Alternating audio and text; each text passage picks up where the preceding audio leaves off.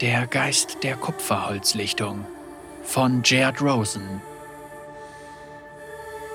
In diesen finsteren Zeiten wird häufig ehrfürchtig vom Ahnenholzwald gesprochen, da sowohl die Jungen als auch die Alten ihn als Ort voller Gefahren, Fallen und Hinterhalte kennen, die von den letzten wahren Kindern der Wildnis gelegt wurden. Doch das war nicht immer der Fall. In einem vergangenen Zeitalter, bevor die Götter in Ungnade fielen, lebte dieses holde Volk in guten wie in schlechten Zeiten im Einklang mit einer staunenden Menschheit. Bis heute gibt es Legenden dieser seltsamen Abenteuer, die wohl letzten überlieferten Geschichten einer argloseren Zeit festgehalten und weitergegeben, damit die Nachwelt sich der Magie erinnern mag, die Hexenkünsten und Schattenkräften unterlag. Doch reden wir nicht von traurigen Dingen. Hier ist nur eine dieser Überlieferungen jener, die der alte Wald berührt hat und der seltsamen Kreaturen, die darin leben. Einst war der Ahnenholzwald das Zuhause von tapferen Rittern, sanften Dryaden und merkwürdigen Geistern groß und klein. Einige leben immer noch dort und vielleicht, wenn du Glück hast und reinen Herzens bist, darfst du eines Tages sogar einen Bewohner kennenlernen.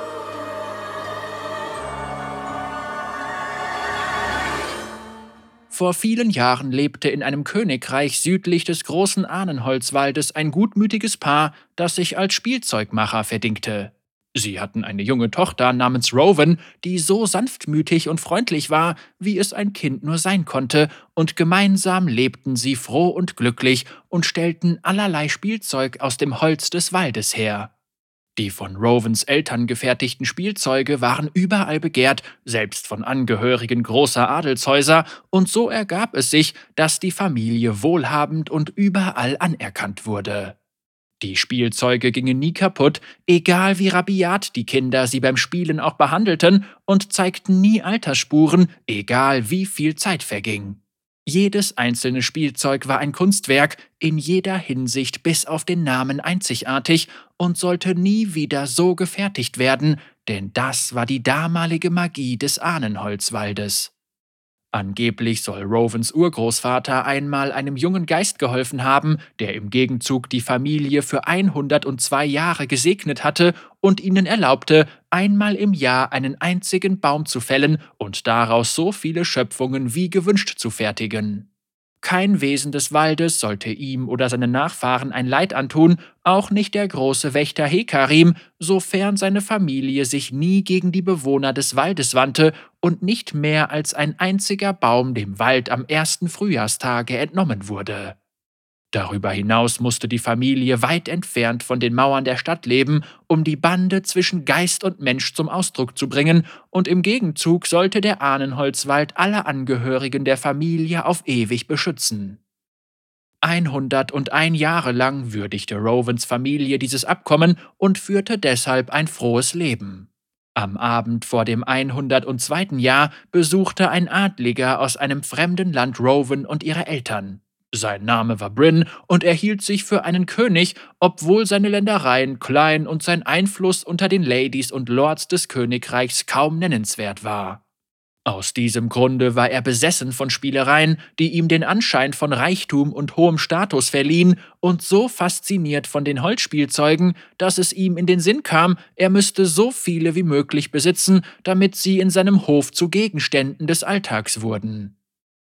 Verehrter Spielzeugmacher, erklärte er, diese Schätze sind unbezahlbar und doch verkauft ihr sie zu einem Hungerlohn an die Kinder dieses Landes. Wäre es nicht weitaus gescheiter, sie für einen Adligen wie mich herzustellen?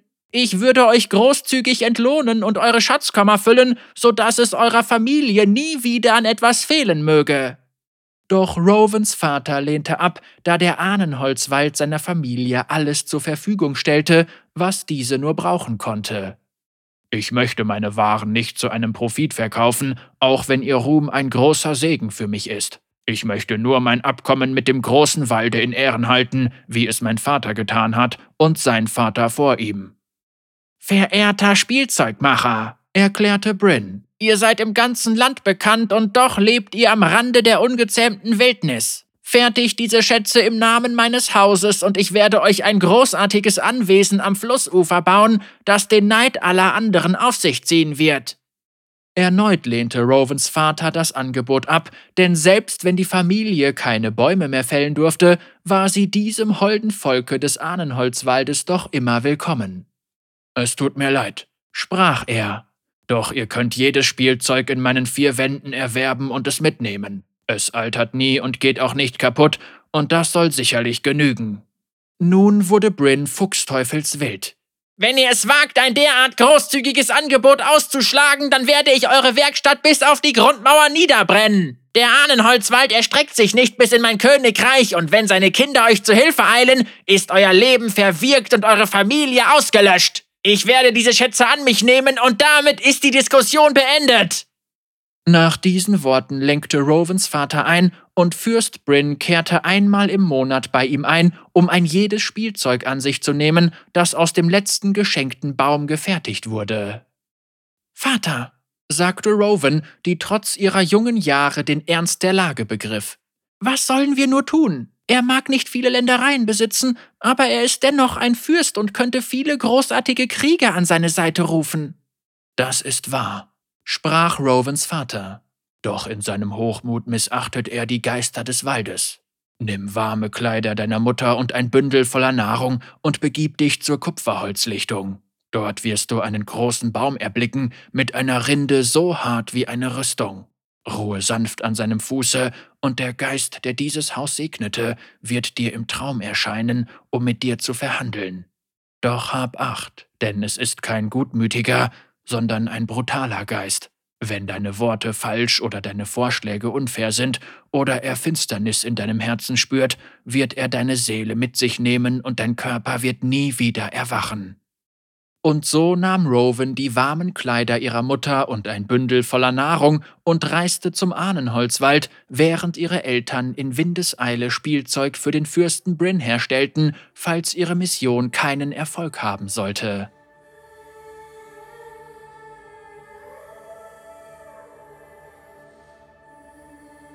Nach nicht allzu langer Zeit kam Rowan auf eine ruhige Lichtung außerhalb des Waldes, in deren Zentrum ein alter Baum stand, dessen Rinde glänzte wie poliertes Kupfer.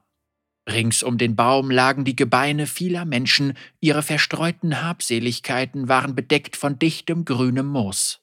Rowan vermochte keine Vögel oder das sanfte Raunen der unzähligen Geister auf dieser Lichtung zu hören, es herrschte absolute Stille, nicht einmal der Wind wagte es, die zahlreichen Geheimnisse der Lichtung zu stören. Grauen überkam sie, sie fühlte sich beobachtet, doch trotz ihrer Furcht packte sie ihr Bündel aus, knöpfte ihren warmen Mantel zu und lehnte sich an die Wurzeln des Kupferholzbaumes, wie ihr Vater es ihr aufgetragen hatte. Bald schon war sie in einen tiefen Schlaf gefallen. Die Strahlen der Sonne tanzten auf ihren Wangen, und die verstreuten alten Gebeine schienen kaum noch Grund zur Beunruhigung zu sein. Sie erwachte mitten in der Nacht. Der Klang einer Hymne drang an ihre Ohren. Rowan mochte ein braves, nettes Mädchen sein, doch die Worte knarrten und ächzten wie ein Scheit voller Käfer und raschelten wie die Zweige einer alten toten Weide, und schon bald kehrte ihre Furcht zurück. Die Warnung ihres Vaters klang noch in ihren Ohren, die Warnung vor einem grausamen Wesen, und so rief Rowan laut Seid ihr der Geist der Kupferholzlichtung? Und so ertönte die Hymne eine ganze Weile lang, als wolle sie die Frage beantworten. Dann wurden Scheite und Moos und Äste und Bäume ganz still, die Hymne verklang, und eine seltsam missgestaltete Erscheinung tauchte am Rand der Lichtung auf. Ihre Arme, an deren Enden scharfe Klingen saßen, hingen tief herab, und ihr Kopf drehte sich unnatürlich entgegen seines seltsamen Holzkörpers, und sie blickte Rowan ausdruckslos an. Hat Pukivillonge Maden Kret? fragte der Geist mit einer Stimme, die wie verrottetes Holz klang. Doch diese alte Sprache, die noch älter war als selbst Rovans Urgroßvater, konnte sie nicht verstehen. Ah, sprach der Geist. Es ist schon viele Jahre her, dass euer Vorfahre mir zu Hilfe kam. Vergebt mir. Die Zeit verrennt für uns nicht so wie für euch. Und es kommt oft vor, dass ich die Sprachen der Sterblichen vertausche. Man nennt mich Nocturne und ich bin der Geist, den ihr sucht. Was ist euer Begehr, mein? Ich werde euren Worten lauschen, doch redet keine Falschheiten, sonst werde ich eure Seele rauben und euer Körper wird zusammen mit den anderen, die ein Wesen wie mich täuschen wollten, auf der Lichtung verrotten. Der Geist kam jedoch keinen Schritt näher und Rovens Furcht verebbte ebenfalls nicht. O Nocturne, sagte sie, einhundert und ein Jahre sind vergangen, seit ihr mein Haus gesegnet habt, und dieses Jahr wird das letzte sein. Wir haben immer eurem Willen und dem des Ahnenholzwaldes Rechnung getragen und werden diesen Pfad auch niemals verlassen. Doch ein Fürst namens Bryn droht uns nun mit dem Tode, und wir wenden uns zum Schutz an euch. Ah, sagte Nocturne und kam näher. Rowan beobachtete, wie er über dem Boden schwebte und seine langen Klingen über den Boden schliff und die Knochen unter ihm sauber entzweischnitt, als würden sie aus Luft bestehen. Ich habe von diesem Bryn und seinen Ländereien gen Westen gehört, wo die Luft warm und der Wald spärlich ist. Sollte er eure Familie töten und eure Schätze stehlen, so verspreche ich, werde ich im Gegenzug sein Leben nehmen.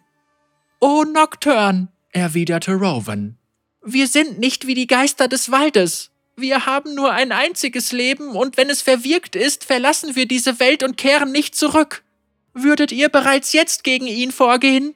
Könnte ich doch nur einem Geist wie euch etwas als Entlohnung bieten. sagte Nocturne und kam näher. Seine Hände zitterten vor Aufregung und seine Klingen klickten, während sie Steine und Rüstung und die dürftigen Habseligkeiten um ihn herum zerschnitten, und Rowan spürte, wie in ihm ein Hunger nach Gewalt emporstieg. Wenn ich doch nur etwas Frisches zu essen und etwas Warmes anzuziehen hätte, dann könnte ich mich auf die Reise gen Westen machen. Und so gab Rowan Nocturne ihr Bündel voller Nahrung und ihre warmen Kleider, obwohl sein Körper aus Rinde und Klingen bestand. Ah, sagte Nocturne und bäumte sich vor Rowan auf, während sein geschnitztes Gesicht ihren Blick in seinen Bann zog. Doch sind eure Worte auch wahr. Was genau spielt sich in eurem Herzen ab? Und so stieß er eine lange Klinge tief in ihre Brust, und ihr Körper erhob sich hoch über seinen Kopf. Doch Rowan war ganz still und entschlossen, denn angesichts der verstreuten Gebeine auf der Kupferholzlichtung wusste sie um ihr Schicksal und hatte es frohen Herzens akzeptiert. Nocturne ließ Rowan wieder herab und stellte sie vor sich auf die Erde und ihre Wunden waren verheilt. Eure Worte sind wahr und euer Opfer wird freiwillig erboten und euer Herz ist gütig. Ihr werdet heute nicht das Zeitliche segnen. Geht wieder heim und lebt euer Leben, und Fürst Bryn wird euch nie wieder Ärger bereiten. Und so dankte Rowan dem Geist, und als sie erwachte, kehrte sie zu ihrem Zuhause am Rande des Ahnenholzwaldes zurück, und ihre Familie fällte den letzten Baum und lebte froh und glücklich viele Generationen lang, bis sie eins wurden mit dem Wald, wie es das vor so vielen Jahren getroffene Abkommen vorsah. Und Fürst Bryn? Nun, er und seine Ritter wurden von einem grausamen Geist zur Strecke gebracht, während sie ruhten, und sein Königreich fiel in einen tiefen Schlaf, aus dem es nimmermehr erwachte. Der Ahnenholzwald streckte seine Wurzeln schnell zu diesen Ländereien aus und verleibte sie sich innerhalb eines Jahres vollständig ein, und nicht eine Seele konnte dem entfliehen. Man findet ihre Überreste immer noch an einem Ort namens Trauerwald, den der Geist Nocturne angeblich ab und zu besuchen soll, um seine Schöpfung zu bewundern.